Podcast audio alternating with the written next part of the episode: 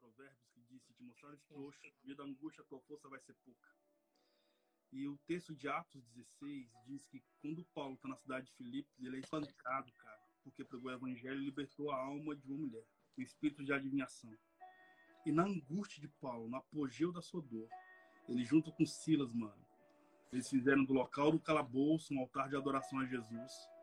E isso foi tão glorioso, cara, que a Bíblia diz que porque os caras cantaram, entoaram louvores a Deus, na cadeia, a corrente de todos os internos foram quebradas. Amém. E é nessa perspectiva, mano, quero começar hoje o Transformando Lágrimas em Salmos, falando sobre o poder da adoração diante do momento da angústia. E o quanto Deus é poderoso, cara, em transicionar nosso coração e a nossa vida diante de um ambiente de trauma para o mais elevado nível de glória por causa da adoração. E gostaria que você compartilhasse conosco, cara. As pessoas não fazem ideia do poder que existe no louvor. As pessoas não têm noção do que a adoração profética, musical, aquilo que sai dos nossos lábios representa no ambiente espiritual. É, essa, esse exemplo de Paulo e Silas na prisão é um, é um clássico. É, e para mim, uma das maiores demonstrações de poder de Deus através da música, através daquilo que pode sair de nós. E engraçado que geralmente a adoração ela não fala de algo presente, ela fala de algo que está por vir. A adoração ela sempre fala de algo espiritual, mais do que algo material. Então, quando eu canto as coisas de Deus, quando eu quando sai da minha boca aquilo que o céu está cantando, eu automaticamente eu abro mão da minha realidade e começo a viver a realidade do céu. Então, a minha vida, mano, ela foi transformada pelo louvor. E o louvor é uma das principais armas de Deus para esse tempo. Que pena que as pessoas confundem adoração com, com música. Porque Deus não ouve música, né, cara? Deus sente cheiro. Então, Deus não ouve, cara. Deus não ouve música. Deus sente cheiro. Porque isso só mostra que adoração não tem a ver com quem está cantando. Mas adoração tem a ver com a forma que aquela pessoa está cantando. Não, não tem a ver com a técnica, não tem a ver com o tipo de música, se é música agitada ou se é uma música mais lenta, se é uma música é, em um estilo brasileiro ou se é num estilo gringo. Adoração não tem a ver com isso, porque adoração é um estilo de vida e que, consequentemente, ele é expressado com a nossa voz, com a nossa arte. E graças a Deus por isso. Paulo e Silas não estavam vivendo um momento confortável, estavam presos após terem sido torturados e altamente machucados por estarem fazendo a obra de Deus e aí eles começam a cantar. E aí existe um cantor, um hino da, da harpa cristã que fala, né? Os mais belos hinos e poesias foram escritos em tribulação. E essa é uma das maiores verdades, cara, porque a nossa visão é limitada, mano. E aquilo que a gente chama de problema, Deus está chamando de uma oportunidade. Uau! Aqueles homens estavam enfrentando um problema que se transformou em uma oportunidade para o agir de Deus. É impossível é impossível não, não lembrar de João 9 e entender que aquele cego estava condenado pela sociedade, todos, todos enxergavam maldição, enxergavam um problema, uma maldição hereditária, enxergavam pecado na barriga da, da mãe, eles acreditavam nisso. E Jesus olha e fala: Olha, não existe nada disso aqui, é uma oportunidade. Existe uma obra dentro dele que, quando se revelar, o nome do Senhor vai ser glorificado. Então, o que a gente tem que mudar, mano, é a nossa ótica. Porque não se crê vendo, se crê ouvindo. Geralmente, aquilo que a gente crê, ela vai confrontar completamente a nossa realidade, aquilo que a gente enxerga. Há 15 anos atrás, eu recebi uma palavra de Deus e que Deus ia fazer muita coisa na minha vida e através de mim. Só que se eu olhasse com os meus olhos naturais, naquele momento, eu não teria condições nenhuma de acreditar, porque era impossível. A olhos humanos era impossível eu viver qualquer coisa, porque eu, eu vim de um contexto muito, muito simples, um contexto muito humilde, e acreditar naquilo tudo não havia outra forma a não ser pela fé. Não tinha outras, outra maneira. E eu sempre acreditei nisso, e a forma que eu sempre usei para acreditar era cantando. Eu sabia que o que Deus ia fazer na minha vida era através da minha voz e era me usar como um instrumento de poder e, e louvor. Então, cara, eu nunca deixei de cantar. Porque eu acreditava que, poxa, o que Deus ia fazer na minha história estava tava ligado à minha adoração. E a minha adoração não, quer dizer só o meu, meu violão e a minha voz, mas aquilo que eu tava, aquilo que eu acreditava, onde estavam os meus olhos. Eu consegui imaginar Paulo e Silas se perguntando, cara, será que vale a pena cantar? A gente está preso. A realidade está dizendo uma coisa, mas o que a gente vai cantar diz outra. E aí, mano, o que, que eu preciso fazer? O que nós vamos fazer, cara? Nós estamos algemados, fomos açoitados, estamos machucados aqui, cansados, já é mais de meia-noite. E a gente vai cantar, mano. Cara, vamos, vamos dormir, vamos cantar amanhã, mas não, não, não, não. Eles não estavam enxergando com os olhos naturais, mano. Porque a adoração faz isso. A adoração, ela fecha os nossos olhos naturais e ela abre os nossos ouvidos. Ela abre a nossa percepção espiritual e faz com que nosso espírito se conecte com o Espírito Santo. Se a gente toma posse dessa atmosfera, cara, se a gente entender isso, entender o poder que isso representa no mundo espiritual, o Brasil e o mundo vai viver um novo tempo. Nós vamos viver o quebrar de correntes, nós vamos o estourar dos grilhões, nós vamos viver coisas grandes, porque existe um poder de Deus diretamente ligado à adoração sincera a verdade da adoração. Não está nos melismas, não está na forma de tocar um violão, nem na banda, e nem na música. Não, não. Está aqui dentro. Amém. É a nossa verdade, é aquilo que nós acreditamos como propósito, aquilo que nós acreditamos como foco principal. Há um poder na adoração. Glória Há um a Deus. Poder, mano. Eu creio nisso, eu creio nisso com todas as minhas forças. Amém, mano. Me lembrando, brother, do dia 11 de setembro de 2001. Quando as torres gêmeas caíram lá nos Estados Unidos por causa daquele atentado terrorista que abalou as nações da Terra. E muitas pessoas morreram, de fato, aquilo constrangeu todo mundo pelo noticiário, né, cara? Acho que foi o primeiro grande acontecimento filmado Sim. em tempo real. Isso impactou o mundo, estava começando uma grande globalização naquele contexto histórico. Mas a, mas a história, cara, evidencia uma parada tão louca ali. No dia seguinte, no dia 12 de setembro, o Billy Graham foi chamado para ser o porta-voz dos Estados Unidos, cara. E aí, você sabe que ele sempre acompanhado com um coral, ele olha aquelas câmeras das mídias internacionais e diz assim: Deus continua gritando. E os Estados Unidos da América insiste em não ouvir. Ah. E aí ele começou a cantar, cara, Amazing Grace, e começou a cantar outras canções sobre esperança, e começou a dizer que o dia mal ele só pode ser vencido e superado não apenas com com o luto, a atmosfera do luto. Mas a lamentação a partir dos louvores poderia reformar, cara, toda a característica da dor que aquela sociedade estava vivendo naquele momento. E ele finaliza o discurso dele adorando ao Senhor e chorando o quanto isso traz, cara, transformação para nossa alma. Você tem alguma canção ou compôs alguma canção foi escrita num momento bem vulnerável da sua jornada? Eu fiz uma música, inclusive lancei ela recentemente e, e veio exatamente nesse tempo de pandemia. A gente aprendeu a fazer grandes congressos, a gente aprendeu a cantar, a gente aprendeu a abrir grandes igrejas, mas eu acho que a gente está desaprendendo a depender. Uau. E aí Deus, de repente, traz a gente para um ambiente de total dependência. Ele tira todos os recursos, não tem rico, não tem pobre, não tem classe média, não tem classe alta, que esteja imune a esse vírus.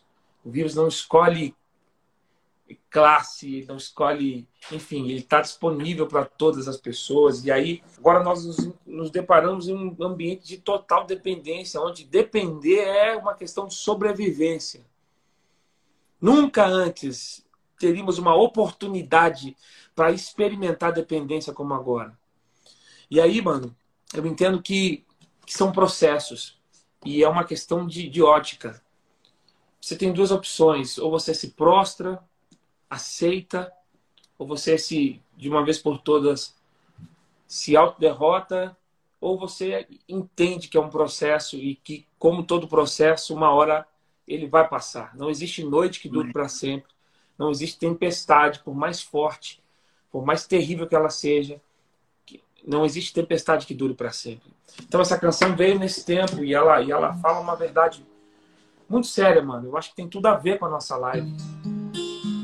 Vou temer o dia mal se a resposta final vem do Senhor.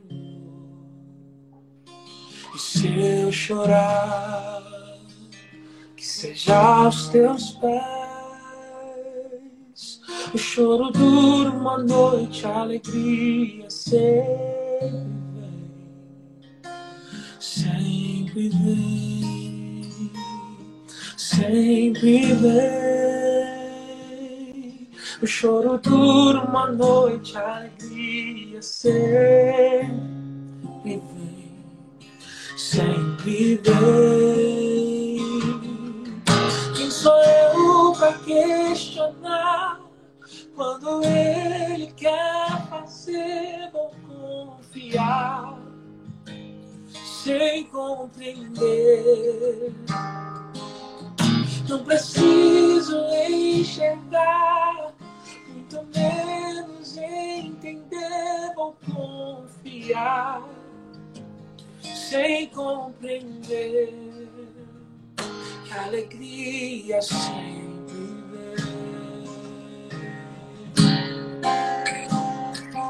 Vou temer o dia mal se a resposta final do Senhor. Se eu chorar, seja aos teus pés.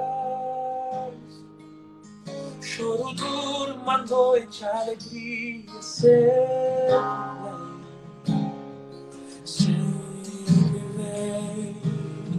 sempre vem. Uma noite, alegria sempre confiar sem compreender.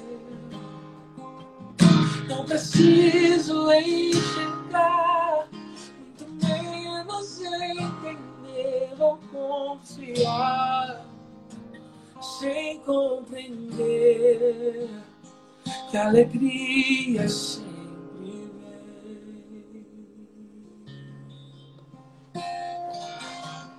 Mano, é interessante porque a gente quer resultados sem processos. Não existe resultado sem processo.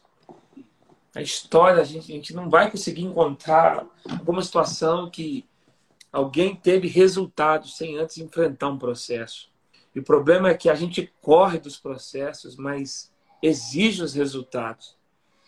E a adoração traz a gente para um cenário profético, mano, ao ponto de, de entender todos os processos, entender que o vinho, para se tornar vinho, a uva precisa passar por um processo do lagar. A gente precisa entender que para o pão se tornar pão, o trigo precisa passar por um processo, o azeite para se transformar em azeite, é necessário que a azeitona passe por um processo, e geralmente os processos são dolorosos, porque o processo nos prepara para o resultado. O processo, geralmente, ele machuca, porque o processo nos molda, o processo nos quebra, o processo nos amassa. E aí existe uma boa notícia que para muitos é boa, mas para outros nem tanto, porque ainda não entenderam isso. Deus ama processos. E é uma das formas de nós conseguirmos chegar aos resultados que são os projetos e os propósitos de Deus para nós, é que nós precisamos passar pelos processos da vida, porque não existem resultados, não existe propósito sem processos. Então, é, eu volto de novo em João 9 e, e, e, eu vejo Jesus confrontando aqueles homens que perguntaram: Senhor, quem pecou para esse homem nascer cego? Eles acreditavam que aquilo era uma maldição. Mas Jesus estava mostrando para todo mundo e mostrando para nós hoje que o que aquele cego de nascença estava enfrentando era um processo.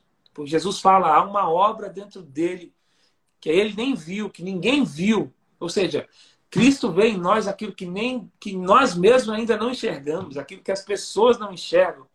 Aqueles homens enxergavam maldição, Jesus enxergava uma obra, Jesus enxergava um processo. E aí, nós estamos prontos para enfrentar os processos, mano? Qual é a forma de enfrentarmos os processos? A adoração. A adoração no meio da crise, a adoração no meio da guerra, a adoração no meio, a único veículo, a única armadura que consegue passar conosco e fazer com que consigamos enfrentar os processos da vida, mano, é a adoração ao nosso Deus. Não existe outra arma, mano. E é, e é isso que eu, que, eu, que eu acredito e tento viver todos os dias aqui com a minha família. Poderoso, mano. Eu me lembro ali, há um tempo atrás eu tava superando os dias maus, meus dias maus. E me lembro, cara, que eu comecei a voltar a andar de longboard num local aqui em Brasília. E eu coloquei o fone no ouvido. Eu, não, eu, eu sou um cara de poucas habilidades artísticas, cara. Provavelmente não tenho quase nenhuma. eu não sei cantar, não sei tocar, não sei fazer nada dessas coisas. Mas eu peguei o meu fone, cara, fui ouvir as canções bem antigas, mano. E me lembro que eu cantei Porque Ele Vive, Posso Crer no Amanhã, Porque Amém. Ele Vive. Enquanto, tava, enquanto eu estava ministrando, né, para o meu próprio coração, parafraseando o que o salmista diz, para dar uma ordem para sua alma. Aquieta minha alma, né? Porque está tão angustiado dentro de mim, a minha alma. E é um salmo que Davi faz isso a partir do sofrimento que ele estava vivendo. E eu me lembro, cara, que quando eu declarava isso dentro do meu coração, para mim mesmo, cantando e me movendo, eu fui transformando tristeza em possibilidade. E aí, mano, isso, isso foi gerando dentro do meu coração esperança. O que eu quero dizer é, o meu processo de sair de uma atmosfera onde a estação nublada chegou e eu fui sendo transicionado, cara, para um, um ambiente de esperança, foi quando eu fui lembrando, inclusive, das canções que patrocinavam no meu coração a devolução da Nova Jerusalém, mano. Uau! Ou seja, ou seja, a tesouros eternos que Jesus escondeu em nós, mano. Que geralmente no dia da angústia, infelizmente, eu também não consigo explicar isso, mas infelizmente, cara, aparentemente, o dia mal é como um mapa que vai te devolver para os tesouros eternos. Uau. Eu não sei se você, provavelmente você sabe cantar essa, essa canção, é possível você cantar ela para nós, mano? Vive,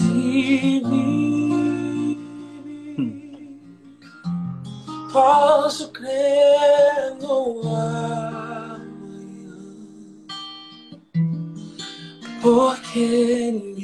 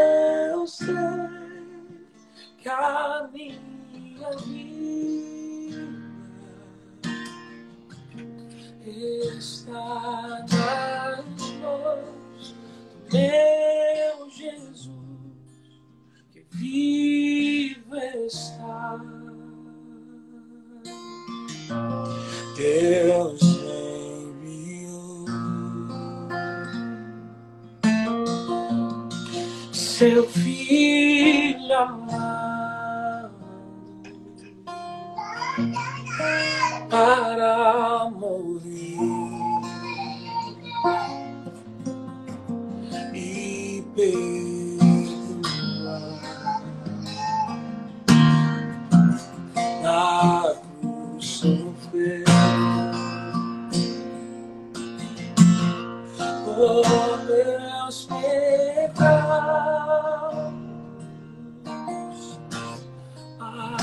ressurgiu e vivo com o Pai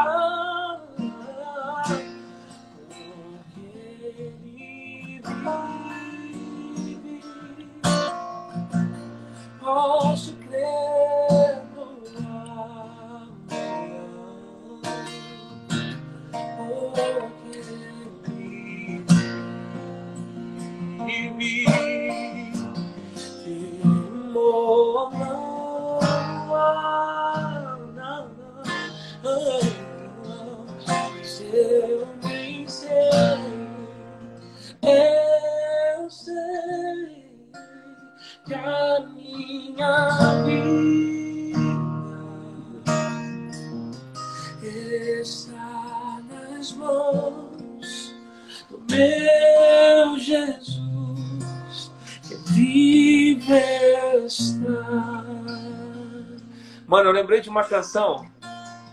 Eu lembrei de uma canção poderosa aqui agora.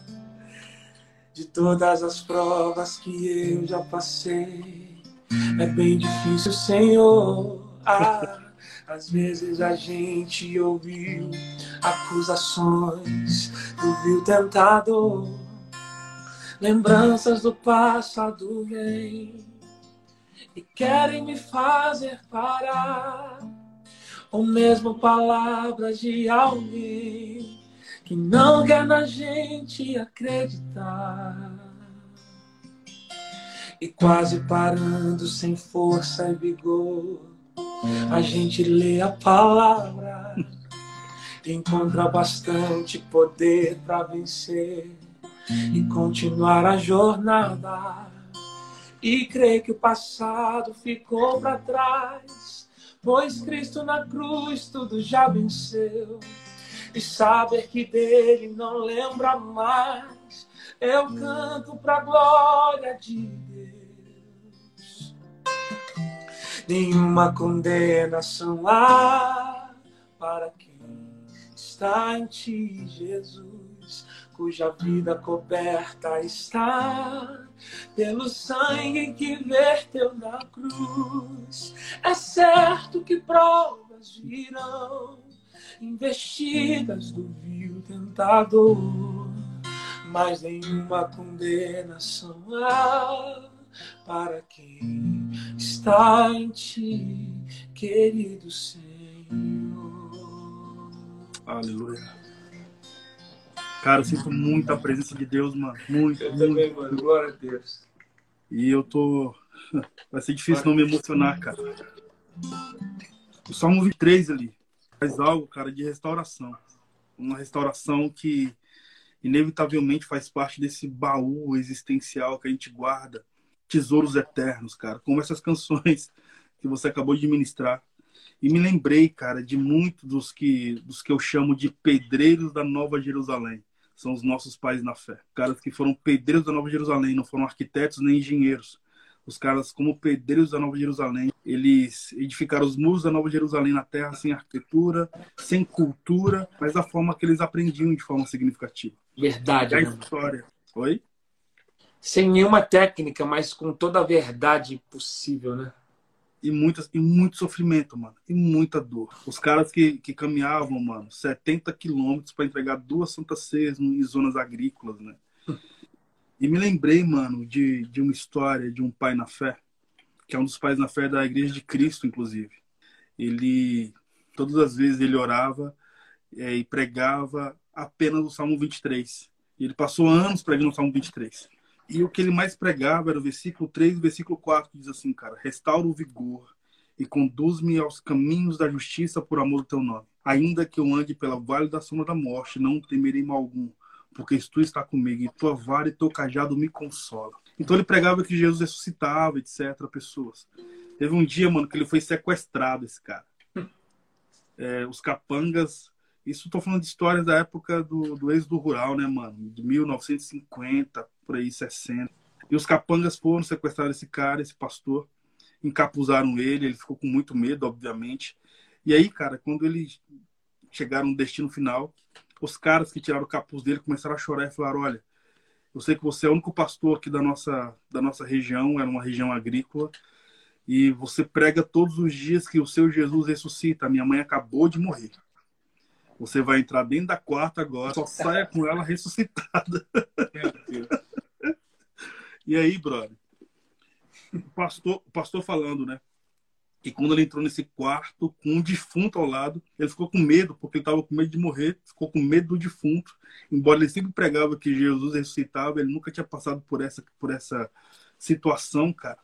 Então ele lembrou do versículo, cara, do Salmos 23, que diz: Ainda que eu ande pelo vale da sombra da morte, não temerei mal algum. Quando ele começou a falar sobre isso, cara, ele sentiu o defunto respirar. E aí, cara, uma das características mais gloriosas de homens que passaram por situações vulneráveis foi expressando salmos, mano, transformando lágrimas em salmos, abismos em salmos. Amém. Tem outro amigo chamado William Guilherme, ele é de família pastoral e ele também veio de zonas agrícolas. O pai dele foi pastor de, de, de ambientes agrícolas e tal era naquela época onde o pastor acordava, era tão sofrido a jornada dos caras no início da obra de Deus, como pedreiros da Nova Jerusalém. E teve um dia que o pai dele acordou depois de muito tempo, cara, clamando para que o Senhor desse mantimentos. E era uma época histórica onde as pessoas davam dízimo e oferta com, com uma galinha, com uma dúzia de ovos, né, com um cacho de banana e coisas assim. História da nossa igreja no Brasil, cara. Sim. E aí ele acordou de manhã, sofreu um sofrimento profundo, mano. E eles faziam aquela oração longa. E teve um dia que o pai dele falou assim: Nós vamos orar hoje para ter o café da manhã.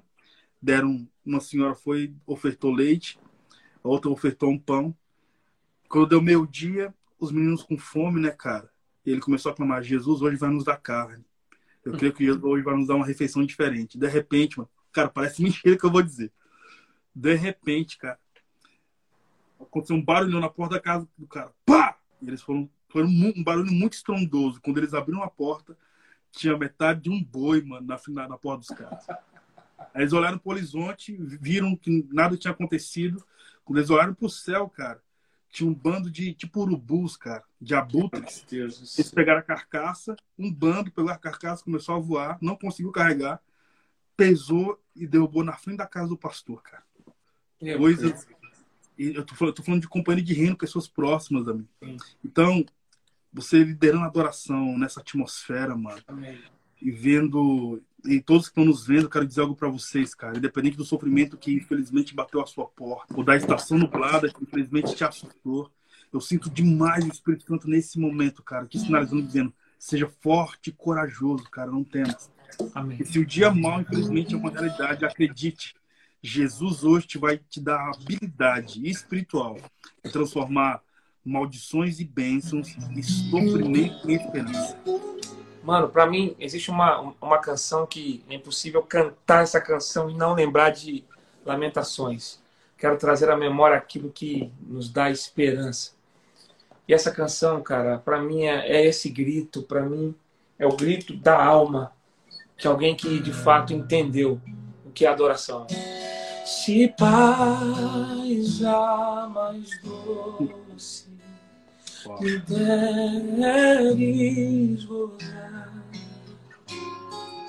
se dor mais forte sofrer,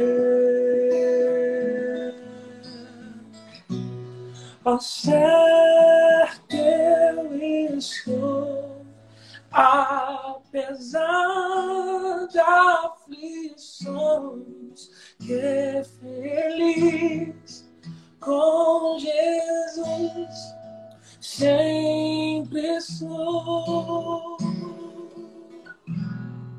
Sou feliz com Jesus. Sou feliz com Jesus, meu Senhor.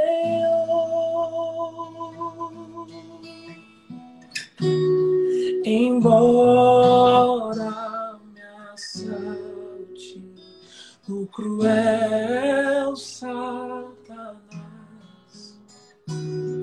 e me ataque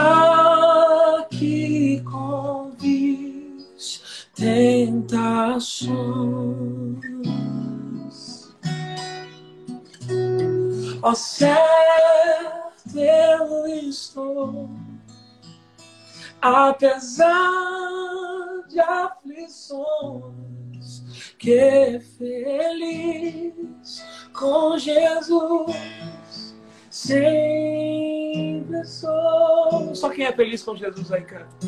Sou feliz com Jesus. Sou feliz Jesus, meu Senhor. Aleluia. Cara, eu sinto Jesus devolvendo, devolvendo o sol diante de estações nubladas. Você que está escutando a gente, no meu espírito, cara, Jesus incomodando o sofrimento. Eu vejo no meu espírito Jesus incomodando os dias maus.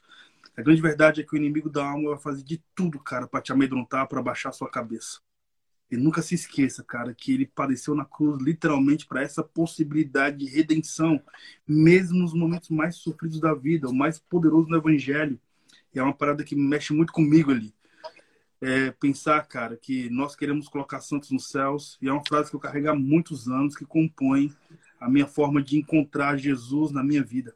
Nós queremos colocar santos nos céus, mano. Jesus fez diferente, Jesus inaugurou o paraíso com ladrão.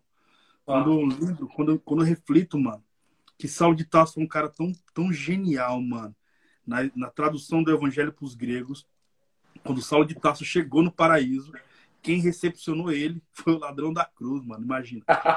Quando Paulo chega na eternidade, o anfitrião do paraíso era Dimas, primeiro vida louca da história, como diz Mano Brown.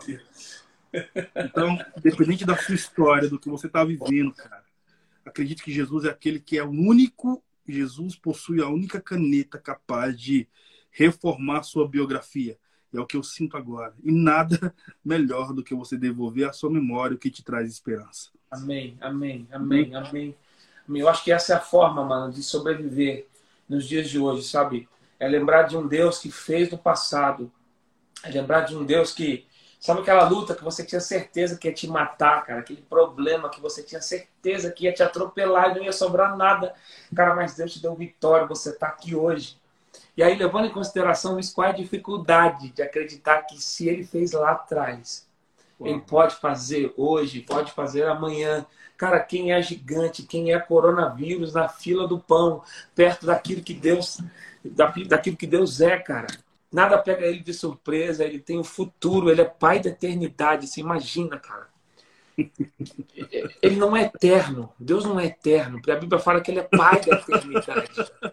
Você tá entendendo, mano? É muito sério isso. Isso, isso enche meu coração de esperança, cara. Isso enche meu coração, sabe por quê? Porque o Pai da eternidade mora dentro de mim. Uau. O Pai da eternidade, mano. Essa frase a gente ora, a gente, a gente fala ela, a gente lê esse versículo, mas a gente, a gente não tem dimensão do que isso representa, mano. Ele não é eterno, porque ele está acima, ele está além da eternidade. Ele é Pai da eternidade. A Bíblia fala que a terra é estrado para os seus pés. Mano, é muita grandeza de Deus. E aí eu te pergunto, cara, por que tuba o seu coração? Por que te abates desse jeito? Espera em Deus e somente em Deus. É nele, é nele que precisa estar a sua confiança. Só porque a sua confiança precisa estar depositada nesse Deus. A sua adoração precisa estar voltada para esse Deus. Sabe qual é o problema, mano? É que tem muita gente adorando o problema. Uau. Tem muita gente adorando a crise. Tem muita gente colocando a crise no holofote, colocando a crise na prateleira de cima e guardando a fé na gaveta. Uau. Tem muita gente trocando. Mano, tá na hora de inverter isso. Tá na hora de inverter. O que é bom, o que é de Deus precisa estar em primeiro lugar. Não foca no problema, esqueça a altura do monte, esqueça a altura do monte, não importa.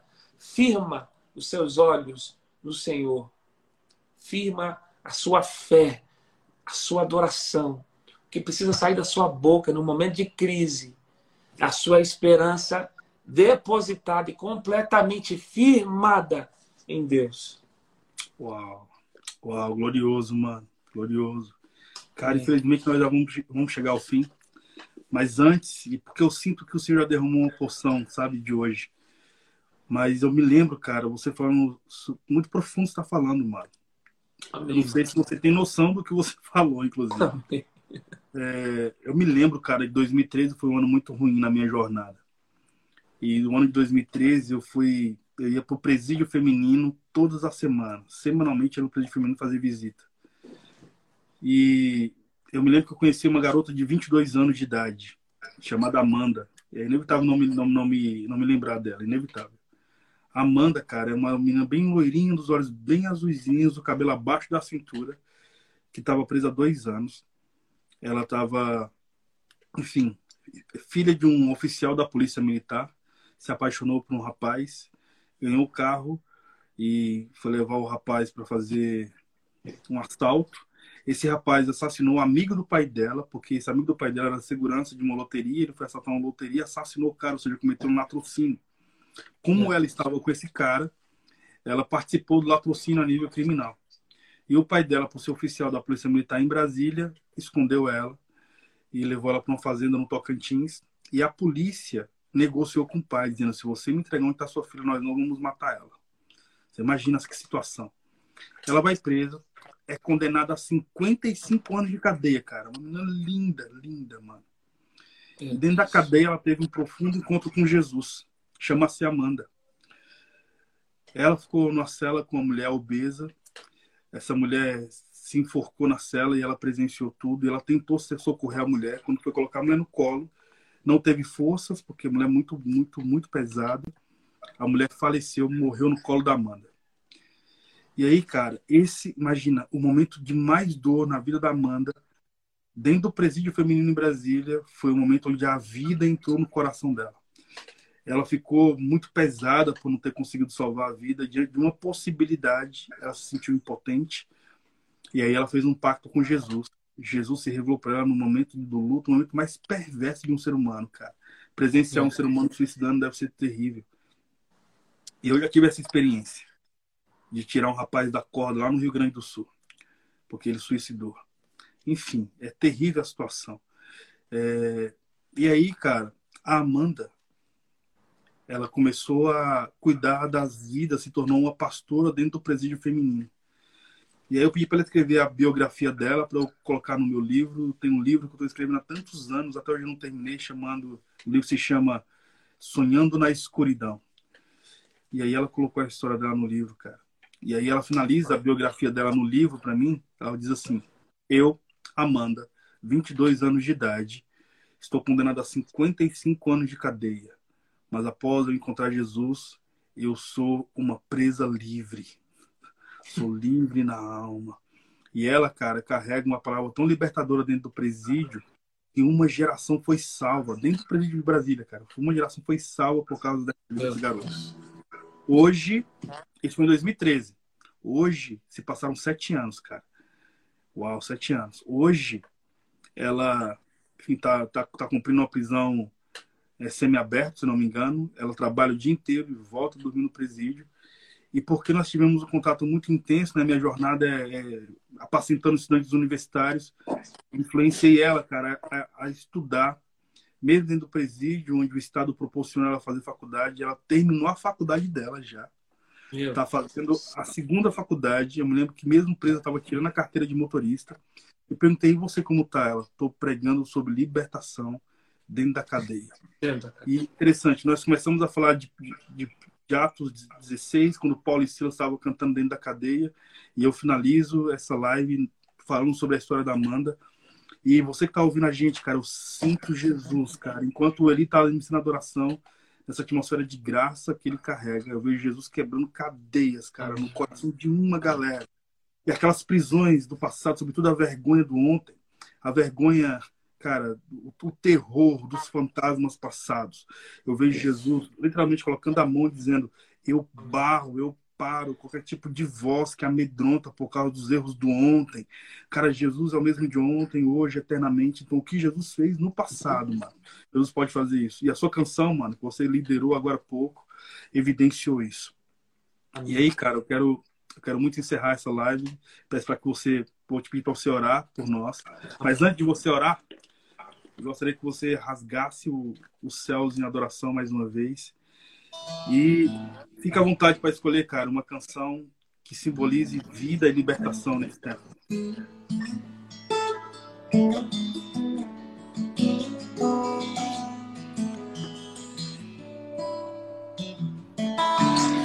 Nunca vi justo mendigar em sua descendência perecer. Deus sempre tem escape em suas mãos.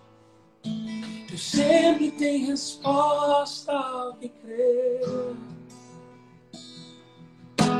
Preciso aprender a confiar em Deus.